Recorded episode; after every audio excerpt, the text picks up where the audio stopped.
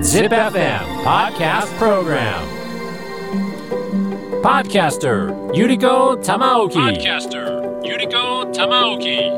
Podcast Program Podcast Program Fun Day Trip Alpha ZIPFM ナビゲーターの玉置恵理子です JR 東海の路線を使った列車旅で各地の観光スポットを紹介するポッドキャストプログラムファンデートリップアルファ。第3弾は東海道新幹線で行く京都日帰り旅行です。京都は日本で最も人気のある街の一つですが名古屋駅から京都駅まで新幹線なら乗っている時間はおよそ35分。余裕で日帰り旅行ができちゃいます。今回のファンデートリップアルファは私玉置恵理子が京都に日帰り旅行に行ってきたリポートを9回にわたってお送りしています。第6回目となる今回は祇園のメインストリート花見小路にあるおばんざいを気軽にいただけるお店祇園きららのリポートです。Fun Day Trip Alpha. さあ私がやってきたのは祇園きららというお店です。祇園の花見小路に面していましてでねすごく素敵な木の引き戸をくぐって入ってきたんですけど店内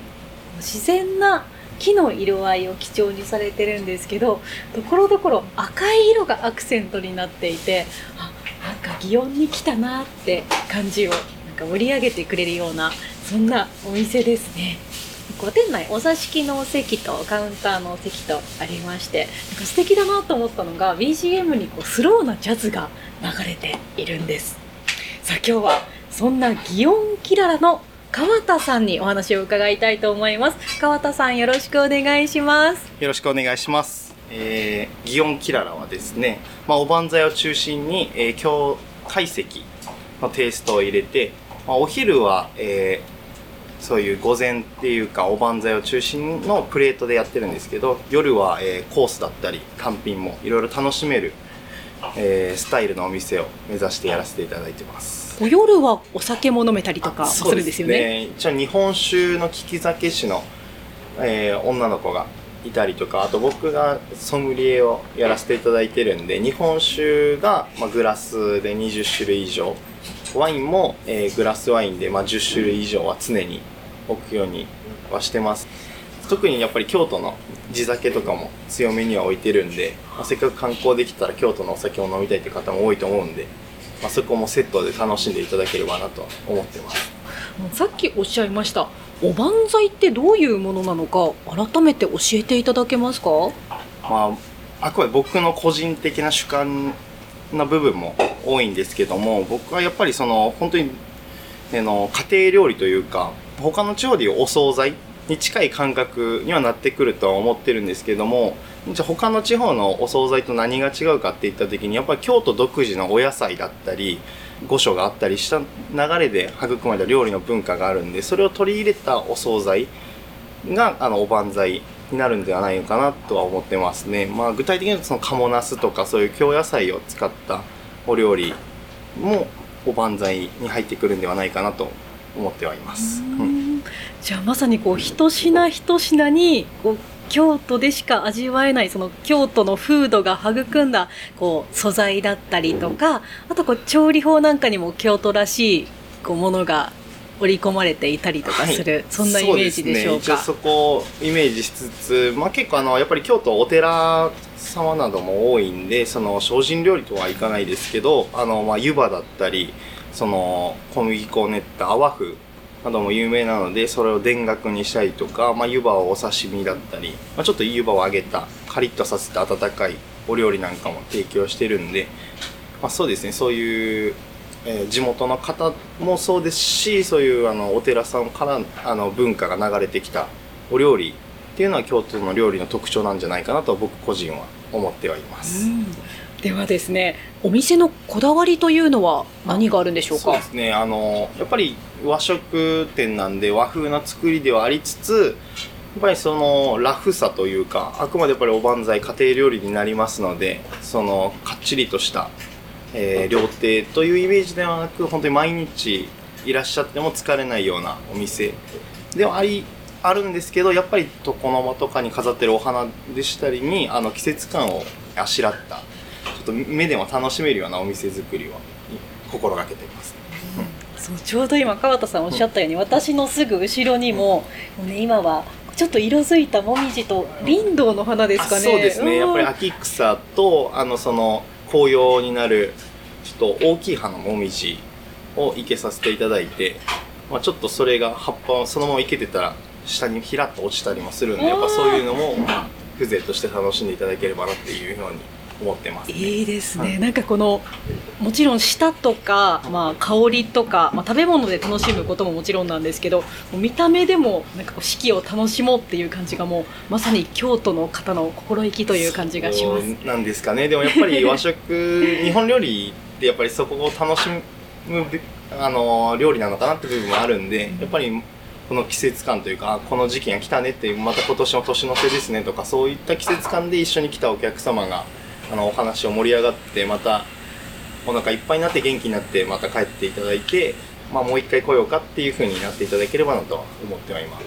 それじゃあ川田さん今日はあの私の目の前に2つのとっても彩り豊かな御膳が並んでいるんですがこのそれぞれの御膳どんなメニューなのかご説明いただいてもよろしいでしょうか？はい、えー、まず本日お出しさせていただいたのが、えー当店の、えーおひお昼限定でやらせていただいてますえー彩り御膳とキララ御膳の2種類ご用意させていただきました。まず彩り御膳がですねその大きなワンプレートの中に、えー生の、えーサラダと上に人参ドレッシング自家製の人参ドレッシングかけさせていただいてましてこちらがですね一応テイクアウトもやってるドレッシングで結構人気であの買って帰られる方もへ多いドレッシングになってましてあはい。と天ぷらがですね、あのお客様いらっしゃってからあの直前でお揚げしてあの熱々の状態で提供できるようにそこは心がけているのででお野菜もですね基本エビはあのベースでやはり結構エビの天ぷら人気なんで入れさせていただきつつ、あとお野菜をいろいろその時の旬のお野菜でご用意させていただいてまして本日はですねかぶの天ぷらが入ってるんですけどそちらかかぶの天ぷら。はい。はですねあの京都の京北で契約農家さんがありましてそちらがご夫婦で無農薬で作ってるカブになりますね。すごく甘くてジューシーなんで今の一番おすすめの天ぷらにはなってます、でまあ、それとあと、まあ、ええ。やっぱり精進料理を習った泡風の田楽だったりであとあのお野菜の炊き物あとだし巻き卵なんかも美味しそうです。もう本当にすっごい彩り豊かで本当見てるだけでちょっとこう心がウキウキしてくるようなまさに目でもね楽しむことができますね。あそしてこのあお隣のご飯もすごいはい。美味しそうなんですけど、これは何ご飯ですか？今月11月は秋鮭のご飯をやらせていただいてましてあーその毎月ご飯を変えていろいろあのその旬のご飯をでご用意させていただいてます。ね先月10月は栗の栗ご飯最高ですね、はい。なんでまあいろいろその時期その時期で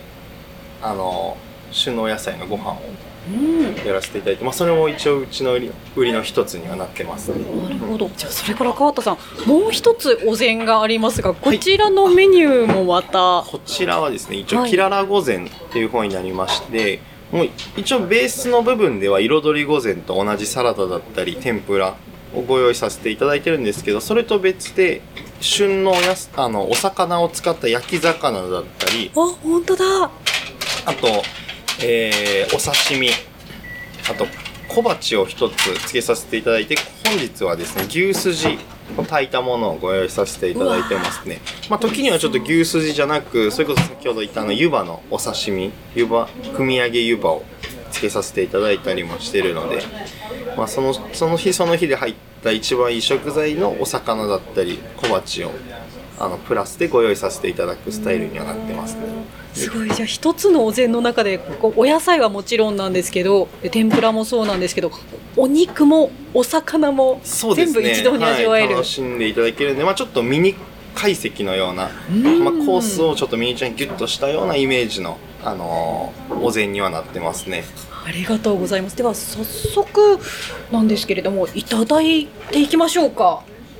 このかぶの天ぷらちょっと食べたことがないので、はい。まずじゃあこの天ぷらからいただいてみてもいいですか？はい。うーんうわすごい。なんかあのカブの天ぷらって本当に私初めて食べたんですけどあれですねこうカブそのものの味わい深さがすごくよく出てるっていうかいやちょっと感激でした。ありがとうございます。えー、じゃあちょっと次はああのこのお麩でしたよね。はい。こちらをいただきたいと思います。これってお麩を揚げてありますか？はい。片栗粉をつけて、えで、まあ揚げてるので、まあ唐揚げのようなニュアンスにはなってるんですけど、上にこうちょっと味噌がかかっていてこのちっちゃい粒は何でしょう？じゃあ消しの実になりますので、へはい。ー初めて食べます。じゃあこのお麩いただきます。うんうん。うわサクサクもちもち。これも初めて食べる食感です。それからもう一個気になってました、はい。あのこのドレッシングをあちょっといただきたいなと思いまして、このサラダもいただこうと思います。うわうわなんだこれ。美味しいうん。でしょうこの玉ねぎの甘みと人参の甘みと。はい。で、結構多分見た目では、だいぶオイルをかかってそうにも見えるとは思うんですけど、うん確かに。口にまとわりつかない感じをイメージで作ってるんで、まあ、それだけ全部食べても全然苦にならないドレッシングっていうのは目指して作ってますね。わかります。なんかドレッシングなのにまるでこうなんだろう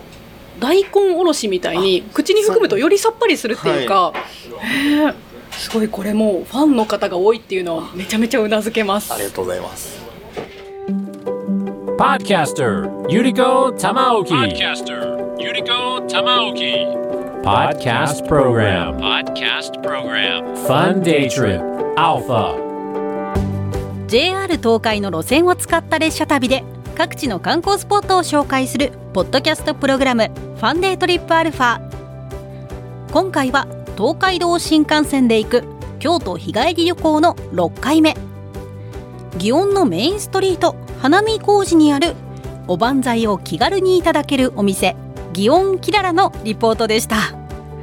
祇園のメインストリートにあるお店でありながら気軽に入れるっていうのが嬉しいですよね。お料理どれもすっごく美味しかったんですけれども他にも夜の一品料理を日本酒とともにいただきまして日本酒これは地元の酒蔵さんに作ってもらっているオリジナルの純米酒だということで味わいが華やかなのにさっぱりしていてどんどんお料理が進んでしまう味でした。あと感激したのがお作りの盛り合わせまるで宝石箱みたいだったんです。氷の上にお刺身がキラキラっていう感じで乗っていてそれが秋のもみじで飾られていて器は清水焼きが使われていたんですけれどもそこにも季節の林道のお花が描かれていました。それから焼き魚には京都発祥の辛くない唐辛子万願寺唐辛子とそれからお店で手作りしているちりめんじゃこをあえたものが付け合わせでついていました。こんな風に細かいところにも丁寧な仕事が光っていました。まさにこう舌だけではなくて目でも季節を味わうことができる日本らしい京都らしい料理というアートを五感で楽しむことができるお店でした。